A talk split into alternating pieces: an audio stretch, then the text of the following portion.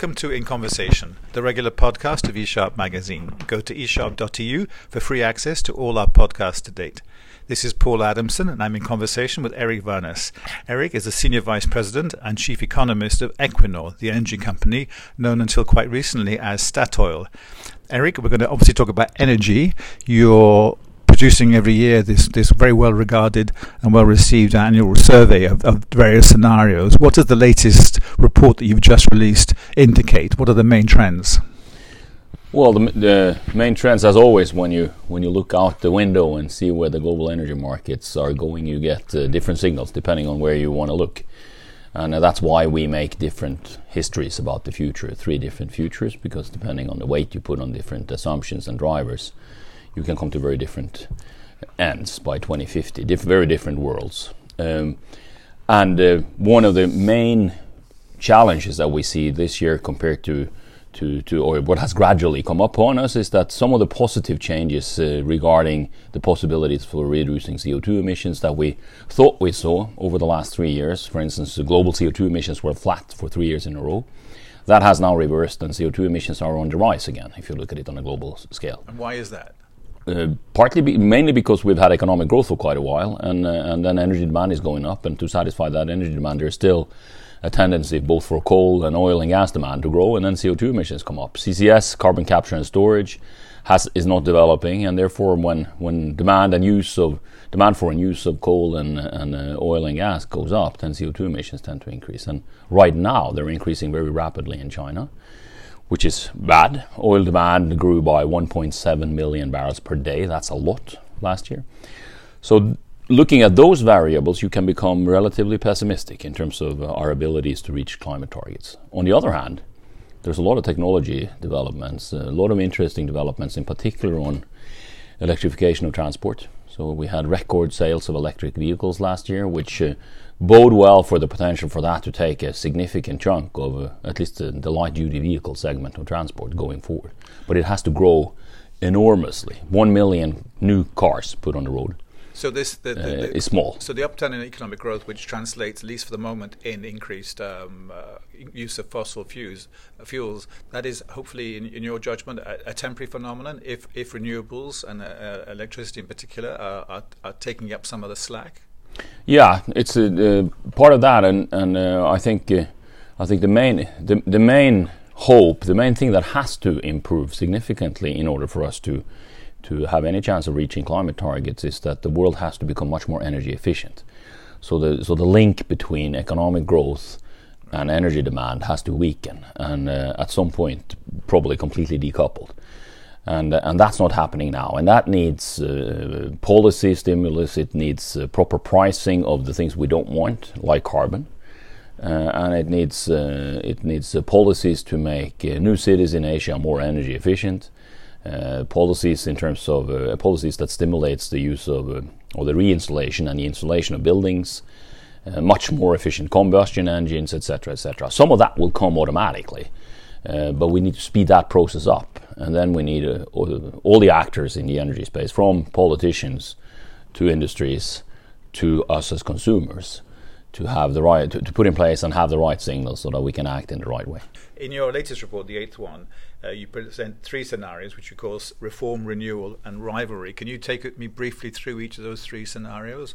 Reform, renewal, and rivalry. Yeah, the the scenarios are they have the same names as in uh, the last editions, uh, mainly the same drivers as well, but of course they're updated with new data and and some new assumptions. The reform scenario is the central case. It's um, it's based on uh, on trends and, and, developments that we see at the moment, with a relatively rapid technological development in parts of the energy space, uh, continued economic growth, 2.6 percent per year from now to 2050. Um, we assume there, relatively, I, I should say, optimistically, that uh, the national promises, the nationally determined contributions in the Paris Agreement from 2015, will actually be delivered upon, will be fulfilled and we're very far away from that being the case at the moment. And in some countries, the, the development goes in the wrong direction. But that's a, that's an ambitious assumption until 2030, and then subsequent to that, it will be the markets and the technology that drives the development. In that scenario, we have significant fuel mix changes, significant improvements in energy intensity, much more than we've had over the last 25 years. but we do not reach, any climate targets. It's not sufficient. CO2 emissions, global CO2 emissions, barely go down. The main reason being, with 2.6% global economic growth, and we have part of that is the reason for that is that we will have two and a half billion more people, uh, and then you have uh, then you have much more demand for goods and services and energy, and and that is difficult to combat. Right. Then we have the renewal scenario, the most optimistic, the best scenario, the one we should all wish for. Right. Uh, that has slightly higher economic growth on average, slightly lower in the beginning and higher at the end. In that scenario, we assume that the world will actually be able to reduce energy related CO2 emissions sufficiently so that we are on track to reach the 2 degree climate target with more than 50% probability. Uh, and then we backcast. So we assume we reach that, and then we calculate the possible pathway there. How could we get there? So it's not a forecast; it's a backcast. Uh, it's an ex- extremely challenging road, uh, and that will deliver then enormous energy efficiency improvements, so that we do not use more primary energy by 2050 than we do today, in spite of being two and a half times richer, two and a half billion more, More people. people. India being seven to eight times larger in terms of its economy, Right. driven partly by 300 million new people, but also by an enormous economic development. Um, there we have basically all cars, everything, light duty vehicles will be electric from 2040 and onwards. 65% of the new car sales in 2030 is electric in that scenario. Today is one out of 80 million. Right. So th- there's a rapid increase. Uh, we have more than 50% of global, or r- around 50% of global electricity being generated by windmills and solar panels, and then add on more renewable hydro and, and other types of renewables as well. So renewables are So- taking off, but it'll take much longer for them to take off in a, in a kind of serious way. Well, in that scenario, it's taking off enormously rapidly. The, the, I mean, the problem now is that they, they take off in terms of growth rates, but they start out as such a small share of the global co- power system, electricity system. Um, in that scenario, we renewal scenario, we also, as an example, we we end up with total fuel use and total use of oil being lower in the avi- aviation sector, uh, in spite of us possibly traveling three times as many passenger kilometers as today. Aviation is something that tends to grow with economic development. Right. Uh, if you look at the, at the Chinese international flights, that's one variable that has grown by double digit numbers in percentage terms since 2000, and it continues to grow. And we can deliver, in that scenario, we deliver all those services, Right. but using less energy. It's Right. an enormous achievement if Yeah, we can make it. Then we had a third scenario, which is rivalry. It's inspired, and uh, that's a scenario where you, you don't find the likes of that scenario in many other publications. Is that more geopolitics? it's driven by geopolitics. It's and it's driven by, I would also say, uh, geopolitical conflicts or or, or riv- rivalry, uh, um, uh, driven by an assumption that other political priorities than climate uh, are legitimate and are driving policies. Right. And one of them would be that you worry more about your own jobs than about efficient economic solutions. And, and in such a scenario, you put in place protectionist measures. And, and we see that today, right? And, and we have sanctions against people or policies or regimes we don't like. Uh, and those are, in some cases, those sanctions and tensions are increasing now. So if we build on those assumptions, then you'll have lower economic growth because of protectionism and, and less exchange of technology. You'll have less energy efficiency because of less exchange of technology and less money to drive the, the development. Uh, so we'll be slightly poorer. We'll only be twice as rich and not two and a half times as rich in 2050. Uh, but much less energy efficiency improvement and thereby higher energy demand than, than in the other scenarios and also much higher emissions. One of the key assumptions, if you like, or factors in that scenario is that most, most energy demand growth will take place in the countries in Asia where the economic growth is relatively high, even in that scenario Right. Uh, a lot of people, a lot of people that do not have sufficient access to energy. They're energy poor. So growing forward, they will get more energy. And the, the one thing they have in common in Asia is that they have coal. They have indigenous coal resources that, in such a scenario, it's more likely that they will use it, we think, than in the other scenarios. Understandably so. right. So that's not a sustainable development. It ha- has much higher CO2 emissions than in the other two scenarios and, and a much lower economic well. Correct if I'm wrong. I, I am guessing that these three scenarios just sketch out, they're not sort of mutually exclusive. It's neither one or the other or the other. It, there, I, there could be elements of each one going forward. Is the, that correct? Yes, definitely. And we uh, and the, the, the most likely development is probably that we'll end up somewhere in between or oscillate between them. Also, on a region, if you do it on a regional dimension, you can have very much of the same type of energy and climate policies in, across the scenarios in the EU, for instance a lot of growth in renewables in the EU in a conflict scenario where we do not want to become too dependent on specific suppliers for our gas, for instance, yeah. uh, or coal for that matter, and then you develop renewables. So re- the regional aspects also, uh, you might have very large differences between the regions. You have we have a lot of new renewables growth in the rivalry scenario too, but but far from sufficient, if you like, on a global scale.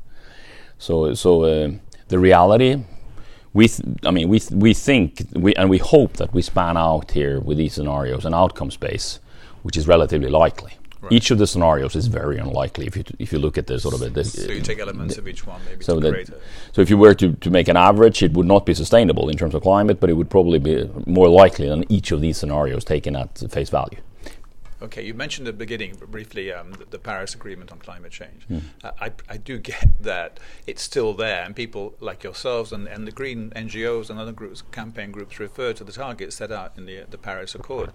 Um, and it's still alive, I know, despite the withdrawal of the United States from it. But to what extent has the withdrawal of the United States had a, a, a serious impact on the kind of credibility or the viability of the Paris Agreement? No, I don't. I don't think it has. Uh, first of all, that withdrawal has uh, fortunately been compensated by some of the large states, indicating that they stand by the agreement anyway. In, in, the U.S., right. and it's a federal, it's a federal government, yeah, and, yeah, and yeah. some of the states are frankly very big, right? I mean, California is one of the biggest economies in the world, so that's good. Um, I think also it might slow the process, or, or, at least what it what it shows is. Um, and underlines is that there's a, there's a very large discrepancy be- between the political system's ability to put in place targets for where we go, and actually. Uh, that, ha- that, that, those targets are being reinforced uh, in the EU, uh, and they're yeah. last night actually, I guess. So, yeah. and and uh, but there's a very large discrepancy between that and the same politicians or political systems' ability to put in place measures to act, that would actually move us in the direction of the targets. Right. And that becomes very visible here. I mean, the United States is withdrawing from the agreement. At the same time, their CO2 emissions are going down because of market developments, right? it's a big paradox. CO2 emissions fell in the US last year. It, it, it did not fall in, U, in EU. But their economy is doing well, right? But CO2 emissions are going down? Yeah, so because, because of the growth in gas, in, in right. cheap shale okay. gas that is, um, and that is forcing out a lot of coal in, in, in their electricity system. And of course, there's a limit as to how long that can go on. Yeah. And then, and then they have to start. And they also grow renewables quite a bit in the US as well. But on the other hand, they buy still a large number of gas guzzling SUVs, and they do more of that when the gasoline price is low, right? So. Okay, a final question, Eric. We have to come and bring this to an end. You've been talking very uh, clearly about the, the, giving a world view, a global view of energy and uh, and emissions uh, in the next period. Um, but let's bring it back, at least to the European Union. As you know, um, we're coming to the end of uh, the current European Commission mandate. Well, it's about a year or so to go, 15 months to go. Um, everybody's talking about what the priorities of the next European Commission will be, you know, in, in all sorts of sectors, not just energy. But from, from your point of view, either from Equinor's point of view or from the energy industry more broadly, what would you like the, the next, even if it sounds idealistic, what would you like the, the next European Commission to focus on in trying to address some of these, these concerns that you've been outlining for the past 15 minutes or so? Well, I think the, uh, the, what is crucially important is to continue the work and speed it up in terms of getting a proper price on carbon. Okay. Uh, because that will drive the development and let the market uh, market solve some of these issues on behalf of us all but we need the incentives. We need a, and, and the paradox is that the more we subsidize renewables, the more we undermine the price of, of carbon in a sense, right? So you have to strike that balance. So the right. current scheme is not working, obviously. You're saying it no. Unfortunately, it has actually started to work a little bit better than it did because of the signals of the tightening. Okay. But there's something about tightening the quotas. It's, it's about putting a price on carbon for the parts of, of the emissions that are not within ETS. There's a proper, and, and in many countries we do have that it's about continuing to, do, to develop an efficient infrastructure within the EU, both in terms of gas deliveries, but also think about uh, electricity. Um, ensuring that we connect different regions in Europe that have different, different, uh, different that, that are differently adapted to the new rules. And are there signs mm. that the countries, member states, the EU are, are open that? That's not something that the Commission can't dictate that to member states. The member states themselves have sovereignty. They yeah. need to be willing. Are there signs, maybe modest signs, that that's starting to happen? I, I think, uh, yeah, I, I, I, see signs, and I also see some developments of infrastructure that make the interconnectors better and so on. Right. But, but there's a lot of potential there. When when do we see a lot of power in, in integration between Spain and, and France, for, for example, right. to take account of the solar power potential in Spain? The third one that I would start to think about, and where I frankly think that, e- that, each government needs help, needs help, is to think seriously through how uh, what's the optimal regulation of electricity markets when we have so much. At some point, we get a lot of new renewable electricity that has zero marginal cost of production. How do you ensure a proper power price, electricity price, for okay. somebody to be willing to invest in that? Yeah because now we're piggyback we're, we're, uh, investing in renewables. You piggyback on the last uh, fossil fuel power plant that, that sets the price, right? Right. So it's uh, so that's uh, that's at least a challenge for regulatory regulatory mechanisms and uh, regulatory. So those are your three messages to, mm. to hmm. the European Commission. I could bring this to a close. Uh, thank you very much.